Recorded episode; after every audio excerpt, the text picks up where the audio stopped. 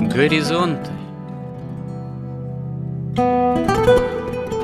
Авторская рубрика протерея Андрея Спиридонова и Георгия Лодочника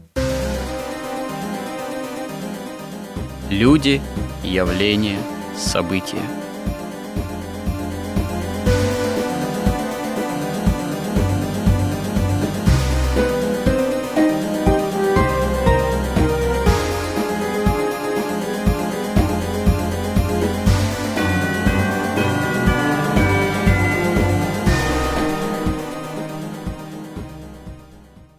Добрый день, уважаемые радиослушатели. В эфире радио «Благовещение» и в нашей постоянной рубрике «Горизонты» я, протерей Андрей Спиридонов, и мой постоянный собеседник Георгий Лодочник. Продолжаем наши словесные, мысленные изыскания. В данном случае можно сказать, что внутри горизонтов в такой текущей рубрике «История как промысел Божий» но говорим применительно и к истории, скорее все-таки в настоящий момент о современности. Об истории и современности материалистического мировоззрения, как такового, материализма. Заговорили мы о материализме, поскольку как-то так приключилось, что ну, поставили такой вопрос, а как э, современная церковь должна говорить ну, современным обществом, обществом именно развитого потребления, что церковь в своем вероучении, точнее в понимании христианского вероучения и в обращении этого вероучения к современному человеку что и как могла бы церковь формулировать в диалоге именно с этим обществом. Ну, по крайней мере, с той частью общества, которая вообще такого диалога ищет, и кому такой диалог действительно нужен. То есть разговор о смысле жизни, о смысле смерти, о том, есть ли какие-то ценности за пределами идейных построений этого общества развитого, именно что потребления, и это, конечно же, задача и разговора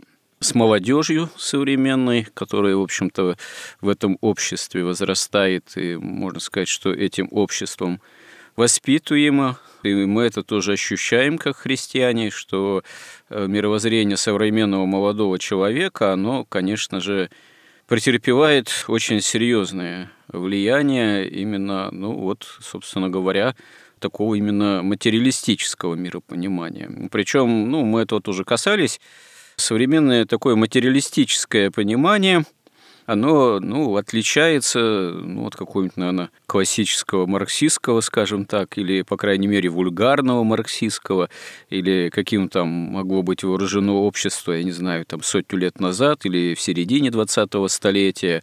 Я как-то упомянул, что я в своей жизни встречал, может быть, только одного или двух убежденных материалистов, таких действительно марксистов, скажем так, которые, в принципе, хорошо знали доктрину марксизма, ленинизма, причем пытались ее как-то и развивать по-своему, и были в этом смысле вполне убежденными материалистами. Вот. Если даже они допускали существование высшего разума, то это скорее был для них, ну, скажем так, инопланетный разум чего они почему-то не отрицали в своем сугубом материализме. Это было для них как материалистов допустимо. Ну, существование там инопланетян, допустим, что тоже характерно, кстати говоря, наверное, для более-менее современного, может, уже, ну, несколько даже уже прошлого материализма. Вот. А так, знаете, материализм или безбожие определенное, они скорее имеют стихийный характер. Это такое э, стихийное язычество – которая в разные эпохи, в разные имена, разные характеры принимает. Чаще всего язычество это такой вот, имеет какой-то магический характер. Сейчас принято говорить о неоязычестве. И современный человек скорее такого материалистического миропонимания или современный такой, что ли, безбожник, если так можно выразиться, он э, таковым является не по причине некой такой атеистической выстраданности, что ли, своего миропонимания, а именно такого, скорее, будет его мировоззрение стихийного же характера. И причем он такой человек, он скорее будет таким стихийным уже, в свою очередь, может быть, стихийным агностиком. Он скорее скажет, ну, наверное, ничего нет. Или наоборот, может быть, что-то есть. Ну да, наверное, что-то есть. Ну что-то там бог, не бог, жизнь вечная, какие-то там потусторонние силы, паранормальные явления, ну что угодно, что-то есть. Ну, собственно говоря, что-то есть, это утверждение, наверное, характерное как раз для современного такого материалиста. Вот э, продолжим на эту тему наши изыскания, что такое современный все-таки материализм. Мы в прошлый раз остановились на теме ложности такого материалистического же посыла, что ну, человек царь природы. Собственно говоря, эта идея, что человек, выйдя вроде как из природы, будучи, скажем так, сам по своему случайному якобы происхождению частью этой природы, он якобы призван к тому, чтобы, развиваясь, развиваясь, развиваясь, стать над природой, царствовать над природой, видоизменять природу, подчинять себе природу, ну и так далее. Собственно говоря, такого рода пафос, он, ну, наверное, начинается уже довольно давно, ну, идейный пафос развития человеческого миропонимания, наверное, где-то еще с эпохи там Возрождения, ну, все больше развиваясь, развиваясь и трансформируясь.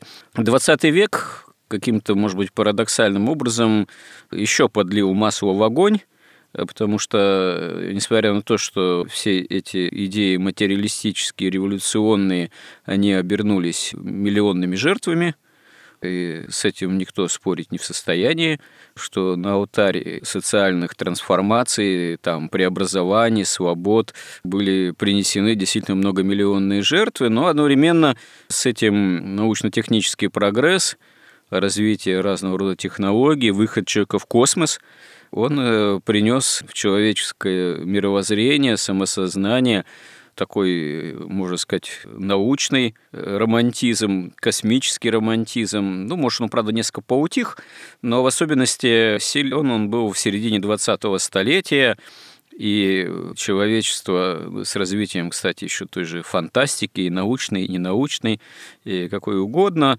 первоначально вообще грезило о том, что довольно скоро будет осваивать и другие планеты, и другие там, звездные планетные системы. Вот. Ну, правда, скоро сама фантастика, стоит заметить, начала впадать в такой достаточно серьезный философический социальный пессимизм. Вот, это, кстати, тоже отдельный разговор, почему это начало происходить. И, собственно говоря, этот пессимизм, он, в общем-то, не угас и сейчас.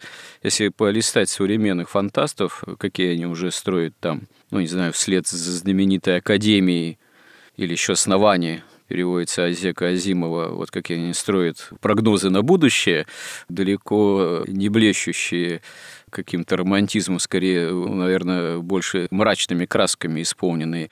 Но, тем не менее, так если послушать некоторых современных там ученых, техников, ну, все равно он Марс хотят осваивать. То есть проекты такие создаются, колонизации Марса и в наше время. Хотя я тут как-то посмотрел один документальный фильм, где один достаточно молодой человек почему-то с большим таким оптимизмом рассказывал о том, какие сложности подстерегают человечество для того, чтобы колонизировать Марс, как среду обитания. Ну, просто один пример приведу. Поскольку на Марсе отсутствует, понятное дело, атмосфера, и защитная такая магнитосфера, как еще это называется, то проблема солнечной радиации является очень серьезной. То есть человечество, помимо того, что надо обеспечить человека там воздухом, водой, продуктами питания, защитить от пыли, всепроникающей, еще вынуждено будет обитать глубоко под землей или строить какие-нибудь э, железобетонные бункеры толстые, чтобы солнечная радиация не проникала. Притом, если на Солнце произойдет вспышка очередная, то должна быть система наблюдения орбитальная, вокруг Марса крутиться, чтобы то человечество, тех человеков, которые копошатся на поверхности Марса, вовремя предупредить. И это в среднем возможно за полчаса. То есть предупреждение придет за полчаса после начала вспышки, и когда уже губительная солнечная радиация достигнет поверхности Марса. За эти полчаса, если кто-то куда-то отъехал, отошел, должен успеть вернуться в укрытие, чтобы от этой радиации не погибнуть. Ну, в общем, довольно веселая в кавычках картина. Но, тем не менее, человек в наши дни продолжает с пафосом, порой таким романтическим на эту тему рассуждать, хотя, в общем-то, если трезво взвесить шансы на выживание того же человека ну, в космическом пространстве, к примеру, то проще запускать, конечно же, механизмы автоматы, компьютеризированные системы, э, беспилотники, что называется, куда-либо туда, чем запускать живого человека, потому что э, шансов у него там выжить и не пострадать э, будет пока все еще не очень много при развитии ну, вот, современных средств жизнеобеспечения.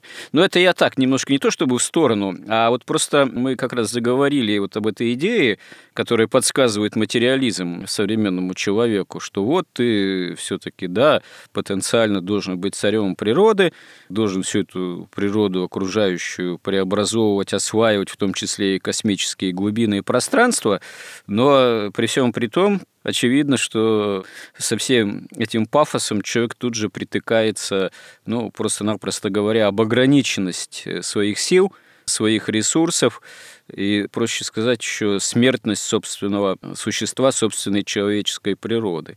Но христианство это все очень хорошо понимает. Человек таков, потому что произошло грехопадение, и еще наши прародители, Адам и Ева, от Бога отпали, и существо человеческое стало и немощным, и смертным, какой уж тут царь природы.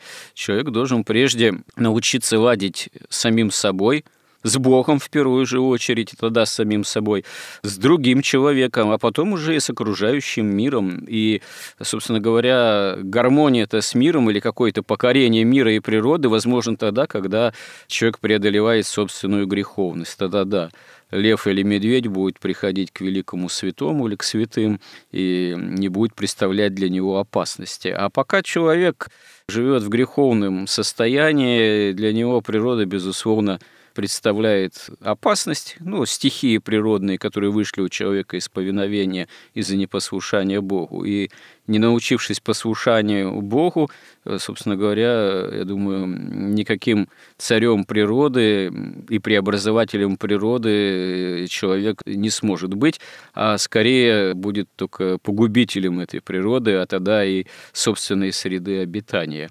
Ну, это как один из примеров, а так вот продолжим разговор на те темы, которые мы в прошлый раз заявили, э, к которым мы э, подошли в своем диалоге. Ну, теперь вам слово, э, Георгий, в продолжение этих тем, пожалуйста. Первый вопрос. А зачем человеку в космос? Зачем человеку преобразовывать природу? В чем вообще смысл жизни? Тогда мы подходим к этому основному вопросу. И как писал апостол Павел, все мне позволено, но не все полезно полезно ли вообще человеку менять, изменять природу? Полезно ли ему в космос вообще? Что такое космос?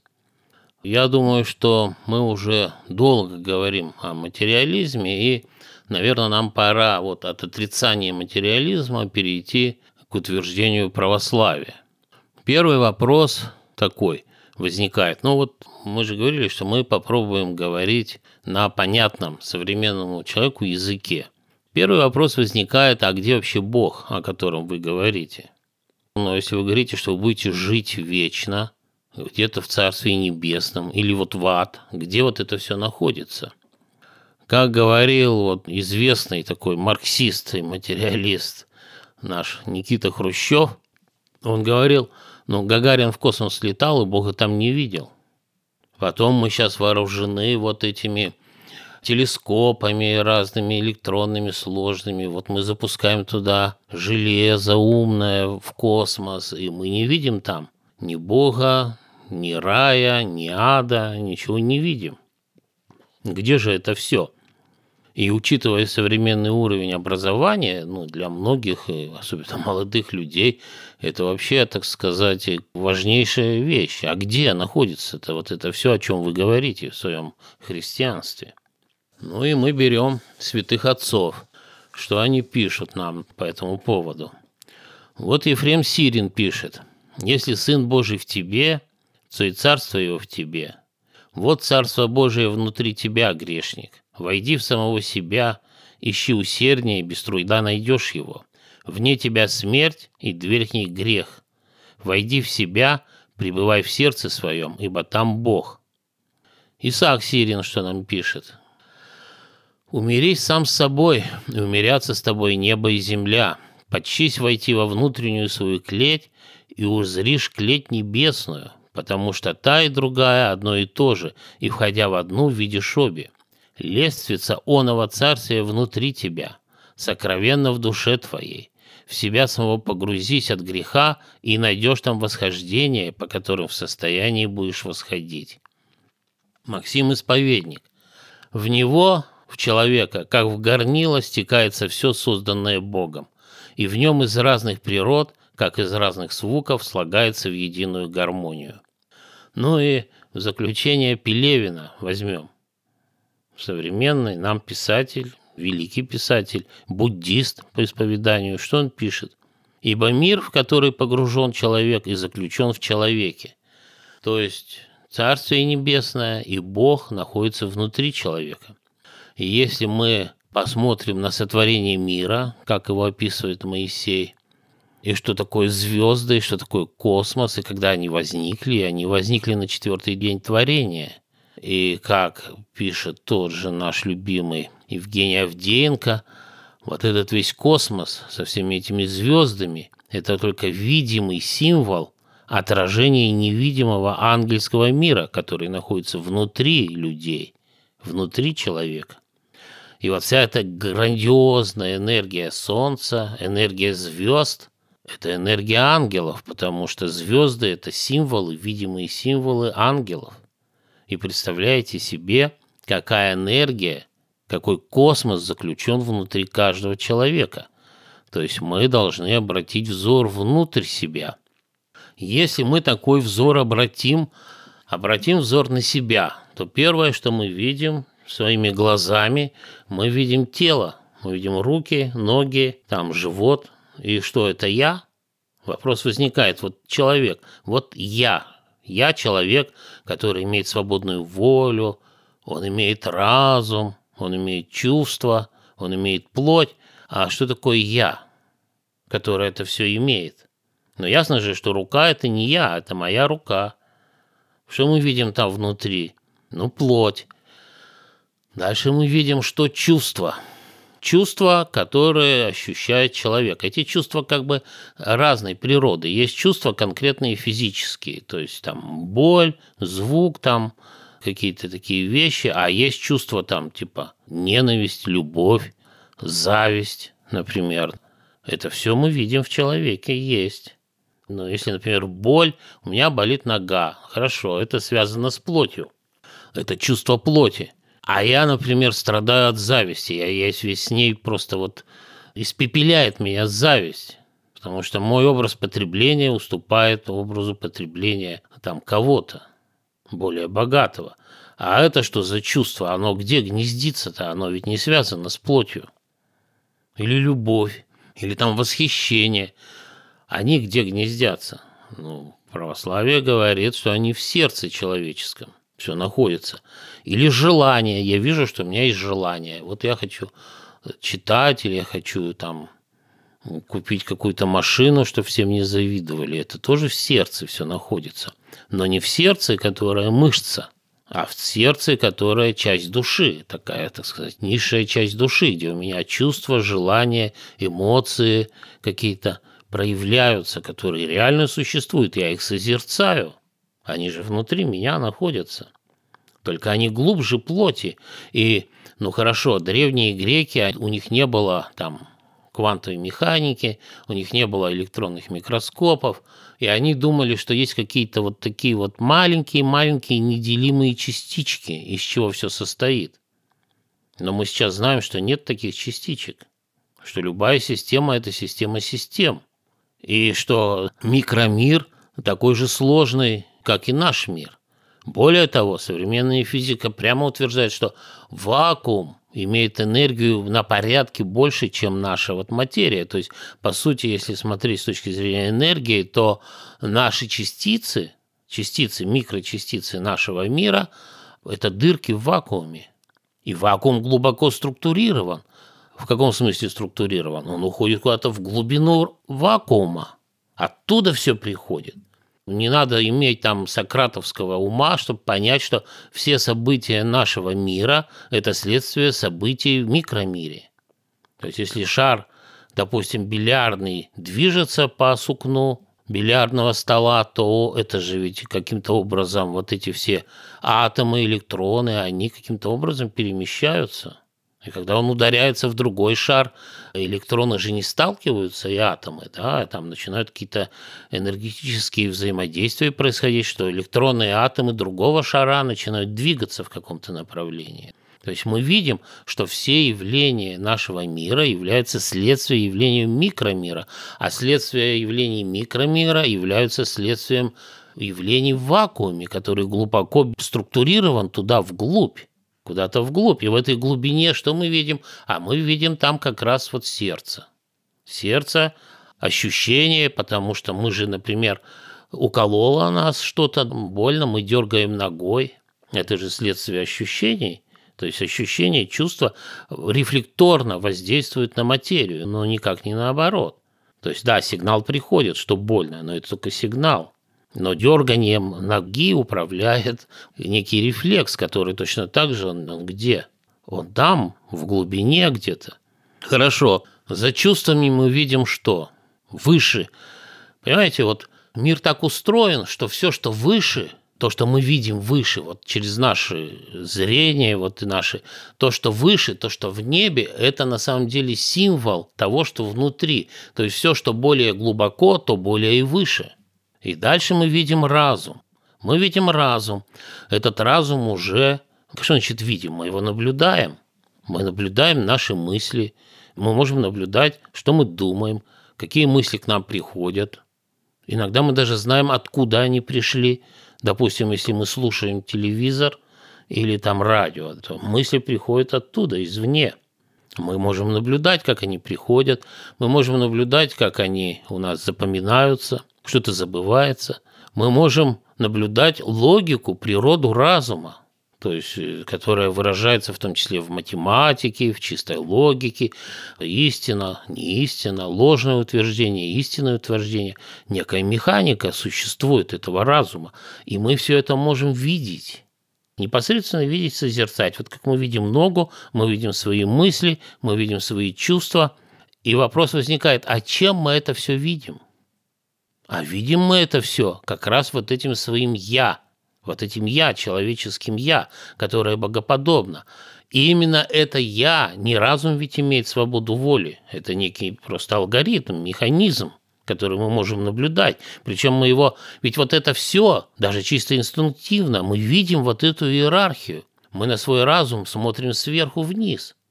И мы видим, что чувства расположены ниже разума, а плоть еще ниже чувств. Мы же это видим. Это прямо непосредственно дано нам в ощущениях. И что такое это «я»? Причем свободой воли обладает только «я». Это как раз «я» – это не тело, это не чувство, это не разум. Это то, что всем этим обладает. И что говорит православие, ну, христианство? Что это такое? Это дух, невидимый дух. Хорошо, а можем ли мы увидеть это «я»? Чем мы его увидим? Но совершенно ясно, что ты, как сказать, вот своим глазом не можешь увидеть собственный глаз непосредственно, но ты можешь его увидеть в зеркале. Отражение, в чем-то отразиться должен твой глаз. Но точно так же это я мы можем увидеть отраженным где? В разуме. Мы можем его увидеть в разуме, отраженным это я со своей свободой воли, и можем увидеть в этом смысле дух. И далее мы говорим, хорошо, но если есть Бог, если есть дух, а с этим как-то невозможно спорить, но если у тебя нет духа, то где я хранится тогда твое? В пятке, что ли, хранится? Или в желудке? Вот оно я, вот оно и есть дух. И что такое дух? Значит, если дух есть, значит, об этом духе должен каким-то образом свидетельствовать, во-первых, разум, во-вторых, сердце. И в-третьих, даже, возможно, плоть. Но вот возьмем разум. Каким же образом разум нам свидетельствует о существовании духа? И что такое дух? И тогда мы обращаемся к математике, потому что математика – это единственная наука, которая никогда себя не опровергает. То есть вот физические модели, мы построили одну модель, потом поняли, что она ну, работает в каких-то граничных условиях. Мы строим новую модель, она более точная, но она опровергает по существу прежнюю. Потом мы строим еще одну модель, та опровергает эту модель. Да? И все развитие науки, оно движется таким способом. Но этого нет в математике. Однажды открытый математический закон, он никем и никогда не опровергается, он абсолютен. Почему он абсолютен? Потому что он отражает архитектуру взаимосвязи, архитектуру всего мироздания, иерархию мироздания, архитектуру это. Вы имеете в виду, прежде всего, ну, скажем так, алгебру, чистую арифметику, алгебру, а геометрия, например? В том числе и геометрию, и высшую математику. Но есть же нелинейная геометрия. И нелинейная геометрия, да, и все, всю математику. А они друг другу все-таки в какой-то степени не могут опровергать, разве? Нет, а никаким образом. Та же нелинейная, что параллельные могут пересекаться или не пересекаться, в отличие от первоначальной там, геометрии. Хорошо. Геометрия Лобачевского, она не опровергает там геометрию другую. Дополняет? Не то чтобы даже дополняет, она описывает другую часть мироздания какие-то другие отношения в мироздании. То есть есть такие отношения, есть такие отношения. Они друг друга Евклидова не отменяются одно другим. Да? То есть это все существует. Наоборот, любая следующая, вот в чем сложность.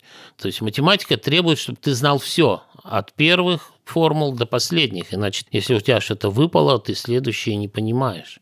Поэтому вот если мы обращаемся к математике – то в математике, а ведь что такое математика, она в том числе отражает сам механизм мышления человеческого. То есть это в каком-то смысле математика, она отражает природу разума. И вот когда мы туда смотрим, на природу разума, как на математику, мы видим там нечто основополагающее, то, что лежит в центре любой математики, любого мышления, это единицу, понятие единицы единица обладает совершенно невероятными свойствами, которыми не обладает ничто больше вообще в разуме и в мироздании. Единица обладает как бы двумя природами. С одной стороны, единица – это абсолютно единица, одна единственная, неделимая, несоставная, просто единица. С другой стороны, любое бесконечное множество, все мироздание мы тоже можем назвать единицей. Это нечто целое, что включает в себя множество частных. И вот любое частное мы тоже можем назвать единицей. Но помимо этого существует единица в чистом виде единица, которая содержит в себе вообще все, как оказывается. Вот абсолютно несоставная, целая единица, неделимая, чистая, которую как ты узреешь единицу? Никак. Она ни из чего не состоит, она невидима. Но все, что порождено, все, что существует, есть порождение этой единицы. То есть единица, ни из чего не состоящая, неделимая, несоставная, она при этом поразительным образом, парадоксальным, включает в себя все, что может существовать. И постепенно вот это содержание этой единицы, оно воплощается в мироздании по иерархии. От единицы к более все сложным и сложным элементам. Вот что такое в этом смысле материя? Опять же, вот в отличие от магии, магия так и считает, что вот так все и есть, да, что мир – это мысль. Сложным, таким иерархическим образом, вот эта единица – это что такое? Это божественное сознание, да, это дух, который начинает воплощаться, он воплощается мыслью, словом, и он, так сказать, все, что сущее – это мысль. Христианство говорит, что нет, что помимо того, что существует этот дух, существует единица, и все сущее есть воплощение, раскрытие содержания этой единицы по определенным законам. Не хаотично, хотя и понятие хаоса присутствует в этой единице, но оно все-таки раскрывается не хаотично, а по законам разума. И поскольку оно раскрывается по законам разума, то в отличие от материалистов, мы понимаем, что разум, он объективно, он, он способен воспринимать мироздание, потому что мироздание создано по тем же законам, по которым создан разум, человеческий, по крайней мере. И подобное понимает подобное. И поэтому разум способен непосредственно воспринимать истину. Каким образом, по каким законам вот это раскрывается содержание единицы? Но это долго можно это рассказывать, но самым кратким образом такое, что вот, вот есть единица, да, если математически. Вот единица как единица. Но одновременно, вот знаете, в математике множество, оно ставится в такие квадратные скобки. И вот мы можем поставить единицу как единицу, единую неделимую, и можем эту же единицу поставить в скобки. Значит, у нас получается уже два элемента. Вот ничего не было. Вдруг стало два элемента. Единица, единица как множество. Единицу, единицу как множество мы объединяем еще, ставим в квадратные скобки. У нас получается третий элемент, третье множество. И таким образом это третье мы можем скомбинировать с единицей, с единицей как множеством. У нас начинает ветвиться – как бы сверху от чистоты духа, от простоты к сложности. Возникают все более и более сложные элементы, и те, которые доходят до материи, это очень сложные элементы. В этом смысле они, так сказать, тяжелые, что ли, да, инертные, потому что ведь вот как, опять же, в Евангелии сказано, Христос говорил апостолам, дух бодр, плоть же немощна. То есть мы видим, что природа энергии – это что такое? Это энергия есть нераскрытое содержание.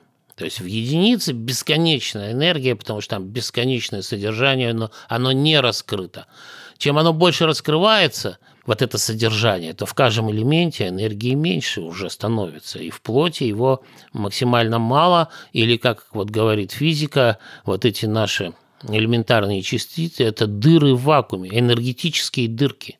Но немножко мы зашли в слишком сложную часть, но суть такая. Здесь у нас проблема в чем? Мы в данном случае стараемся обосновать, ну, определить некие основания, с помощью которых мы должны, могли бы, было бы удобно говорить о основах веры, о базах веры, применительно именно вот к современному обществу. Но сами вот эти определения этих оснований, они далеко не простыми оказываются, как мы видим.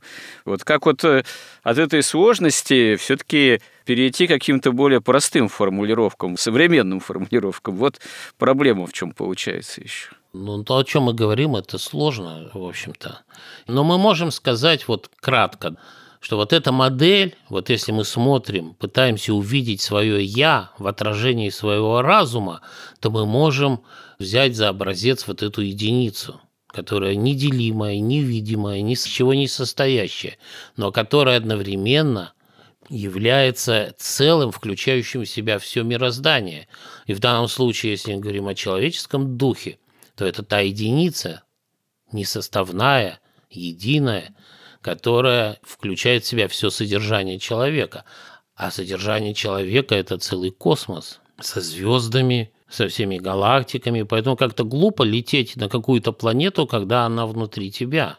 Это какая-то ахинея. Ну, а один из мотивов – это возможное освоение ресурсов – это мысль, идея о том, что в будущем Земля как среда обитания может быть исчерпана для человека, и ресурсы могут закончиться. Вот, дескать, поэтому нужна будет колонизация там, других планет. Ну, такая идея, в общем-то, экстенсивного развития, самая элементарная. Но я говорю, мне представляется, что эта идея при ее трезвом рассмотрении – реалистичным. Она упирается в то, что такого рода экспансия, она слишком затратна для самого человека. Она оказывается затратна даже в вопросах элементарного жизнеобеспечения человека. Вот, когда он выходит за границы ну, за границы атмосферы планеты Земля.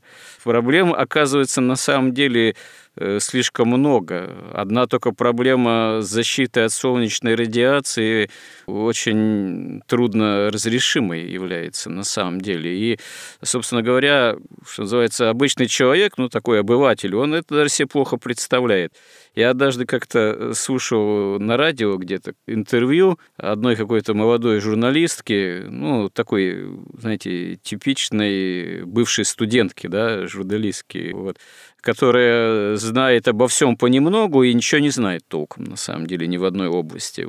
И какого-то умудренного профессора. А это было после того, как на Марсе вроде как в замороженном виде возможно, что обнаружились следы воды. И вот она, значит, щебечет так восторженно. Значит, на Марсе есть вода, и мы можем ее будем добывать, и можно будет человека, который прилетел на Марс, этой водой обеспечить. В общем, профессор довольно с большим, ну, как бы трудом, что ли, пытался ее охладить, этот ее пафос, Э, рассуждениями о том, что теоретически, да, почва Марса может содержать какие-то следы замороженной ну, воды, льда, возможно. Но для того, чтобы из этого льда добыть воду, нужно построить целый завод по добыче воды из этого льда, по превращению льда в воду. То есть его надо еще отделить, этот лед от почвы, как-то, так сказать, выкристаллизовать из почвы, добыть. А потом надо его там растопить, очистить, преобразовать и так далее. Это должен быть завод. Завод должен быть под землей, Именно э, потому, что он должен быть защищен тоже от солнечной радиации, от пылевых бурь и так далее. В общем, это были совершенно две разные позиции, два разных взгляда. Журналист пыталась взять интервью, побеседовать с этим специалистом, уже пожилым, и все это представить, ну, наверное, с каким-нибудь броским заголовком, чтобы это было интересно читать и обычному читателю, чтобы создавалось впечатление, что это какой-то вот прогресс мы куда-то продвинулись, мы обнаружили, что на Марсе есть лед, и значит мы сможем себя обеспечить водой. Как бы проблема с водообеспечением потенциально решена. А этот профессор пытался объяснить, что э, теоретически вроде когда лед, может быть, там и есть, но чтобы из него сделать воду и питьевую, и для других нужд, э, чтобы ее добыть, это понадобится очень-очень тоже большие усилия на грани возможностей современных там технических человека, а может быть даже и пока еще за гранью. Ну вот это, на мой взгляд, типичное на самом деле непонимание массы человечества, с какими проблемами оно может столкнуться при попытках какого-то вот э, экстенсивного развития, при выходе даже за пределы привычной среды среды обитания на Земле. При том, что настоящие-то специалисты это понимают, но почему-то в общей массе населения эти идеи как-то продолжают ведь внушаться. Опять же, зачем и с какой целью? Это такой романтизм, которым окрашиваются вот эти идеи экстенсивного развития или там, идеи выхода вообще за пределы Земли как таковой. Но это какой-то суррогат. Понимаете, вот как вот гламур – это такой суррогат смысла жизни христианского, то вот этот вот порыв куда-то в космос – это же порыв вверх. Это такое бессознательное, с одной стороны, отрицание вот этого торжества материи, а с другой стороны, именно в этом мире материи попытка выйти куда-то за пределы материи. Ну, поэтому они пытаются за пределы Земли выйти на другую планету. Это бессознательное нечто – ну, с одной стороны. С другой стороны, может, это сознательно говорится, потому что понятно, что человек тянет, он понимает, что он не может быть ограничен этой плотью, он не может быть ограничен этим миром. И ему предлагают суррогат, говорят, ну, хорошо, ты тебя тянет в другой мир. Тебя тянет куда? В небо же тянет. Суррогат религии, поскольку человек не может удовлетвориться бессмысленностью, обыденностью чисто такого вот кратковременного, скоро проходящего земного существования, весь смысл которого только в потреблении, как современному человеку внушается, поэтому ну, ему предлагаются какие-то суррогаты, которые могут способствовать какому-то выходу за грани обыденного, вот обыденности. Ну, вот в том числе попытка, возможная идея этой попытки выхода в космос, там, как иную среду обитания. Ну да, Ему говорят, тебя же тянет вверх, вверх. Ты в небо хочешь, в небо. Вот в небе что у нас? Марс. Ну, лети на Марс. Ну, прежде еще Луна, Луна еще. Даже толком неизвестно до конца, были ли американцы на Луне, есть разные версии на этот счет. Они не говорят, что небо-то внутри тебя находится. Небо-то там, где дух. Поэтому вот если мы таким образом начнем рассказывать, да даже школьникам, ну, видишь плоть, это же не ты, не ты. Ты видишь чувство, это не ты, не ты, но это мое. Ты видишь разум, это же не ты. Чем ты его видишь? Чем-то тем, что выше разума. То, что невидимо, то, что неделимо. То есть ты видишь его духом. И в принципе, если бы человек существовал один и не видел других людей, он бы мог подумать, ну и на этом все. Вот он космос, вот он внутри, вот я действительно царь мироздания, вот он мой дух. Этот дух порождает все, он все созерцает, он все делает. И то, что я мыслю, происходит изменение. Что такое тело? Тело – это как раз та область, где отражается вся деятельность духовная, мыслительная, чувственная, все желания. То есть это область следствий. Все, что я делаю, все отражается в теле моем. Тело в этом смысле, тело, снабженное пятью вот этими чувствами, оно как бы пять чувств передают вот обратно вверх. То есть дух что-то решает, если он не спит, разум что-то решает, чувства что-то делают, решения принимаются. Все это по иерархии от духа к материи, к телу воплощается, а результат мы видим как? Мы не видим после грехопадения, но это отдельная история, мы можем потом отдельно рассказать. Мы не видим после грехопадения вот весь этот процесс воплощения духа, идей духовных в реальность. Но мы видим результат. И видим результат через наши пять чувств видим уже результат как усредненный, потому что помимо человека существует много людей. Есть ангелы, есть падшие ангелы. Вот суммарный усредненный результат воздействия мы воспринимаем на Землю, и в том числе на свою плоть, через эти пять чувств так сказать, обратная связь. Она снова поступает в чувство, в разум, снова к духу. Дух принимает какие-то решения. И если бы человек был один, он бы думал, что он, да, он и Бог, он и мироздание, и все внутри него. Но он видит других людей, которые точно такие же, как он. И он видит их тела, он видит их чувства, он видит их разум. Они же общаются. Он видит их, в конце концов, может видеть их дух, в принципе.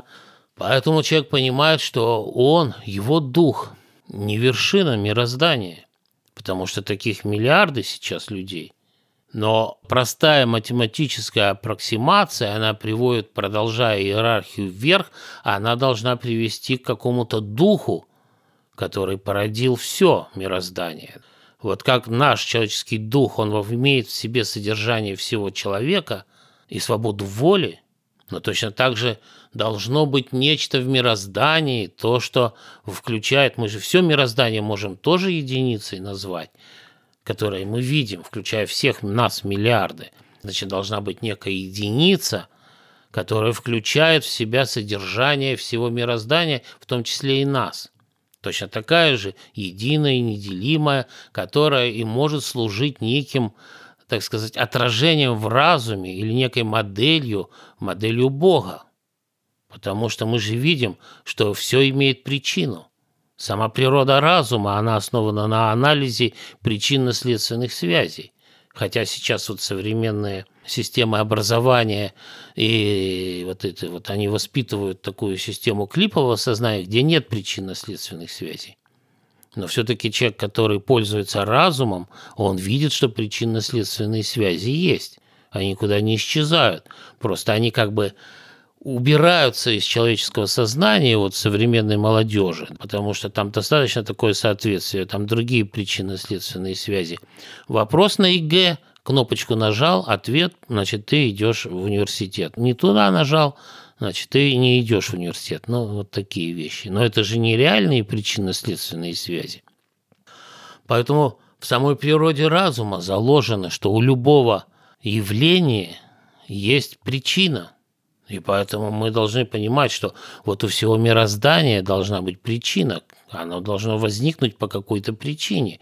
Причем из этого своего уже следствия, из явления, мы никогда не можем познать природу причины, потому что если мы посмотрим просто на наш мир, на физику явлений, мы всегда видим, что природа причины и природа следствия, они абсолютно разные.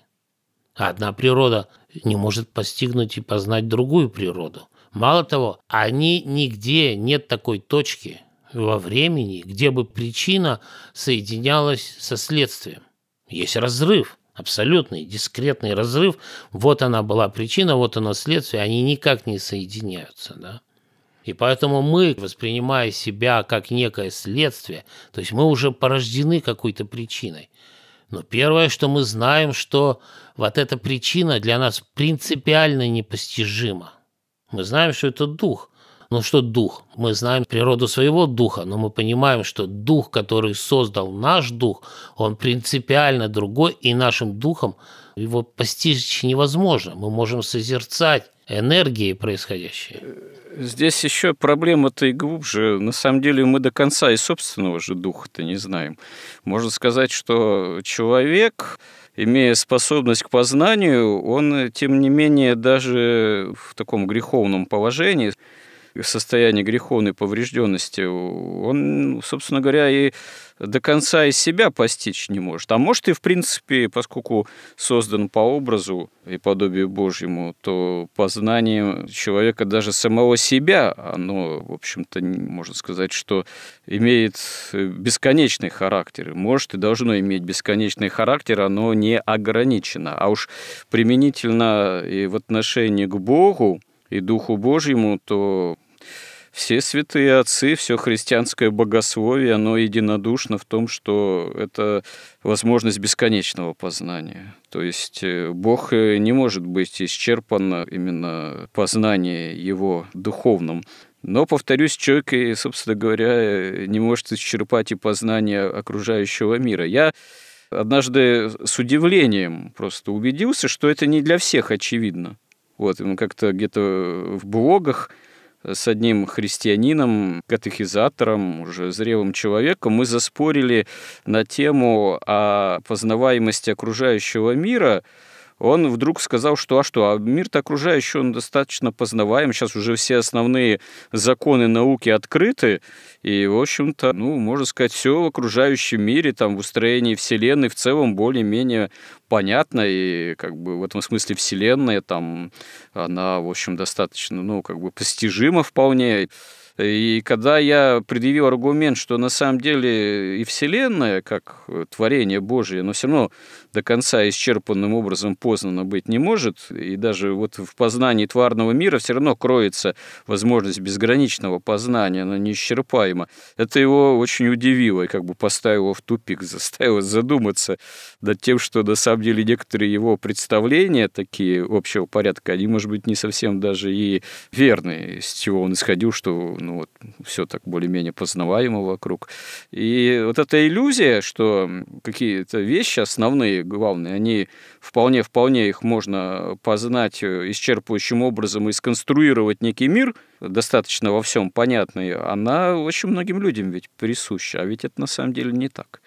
Мир гораздо всегда сложнее. Это следствие материализма. Ну да. Который утверждает вот этот научный способ познания единственным способом познания, что совершенно не так. То есть научный способ познания, он формирует некие модели.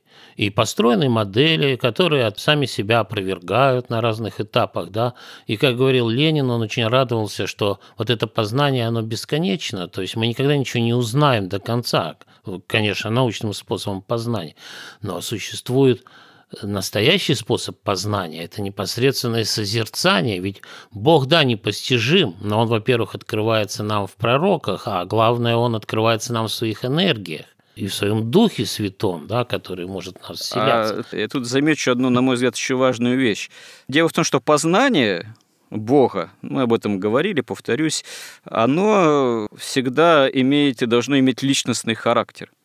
Бог открывается как личность, и поэтому ну, истинный образ познания Бога – это э, именно личностное познание, это опыт личного Бога общения. Вот это тоже, собственно говоря, будет расходиться с понятиями материализма, любого материализма в любые времена, потому что материализм вообще неизбежно будет отрицать тайну бытия личности как таковой. Для материализма личности не существует. Индивидуальность, там, индивид, да, а вот бытие личности, таинственное, неизреченное, до конца не познаваемое, это уже, конечно, не по зубам никакому материализму.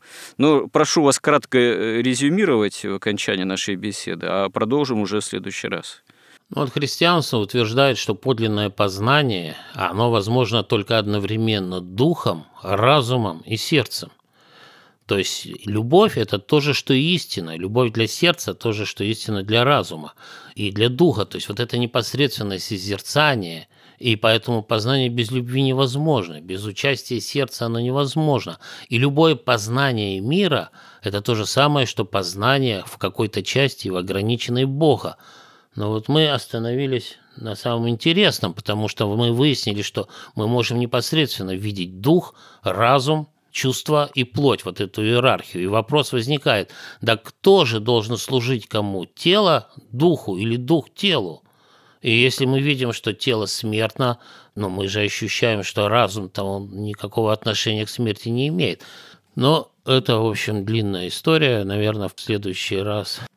Ну и, собственно говоря, ведь и любовь без личности невозможна. Какая любовь в отношениях неличностных, безличностных? А какие отношения без личности? Между механизмами или какими-то социальными единицами или явлениями? Ну, вот как раз интересная тема. Если будем живы с Божьей же помощью, продолжим разговоры об этом в следующий раз. Спасибо всем, кто был с нами, и храни всех Господь. Горизонт на радио Благовещение.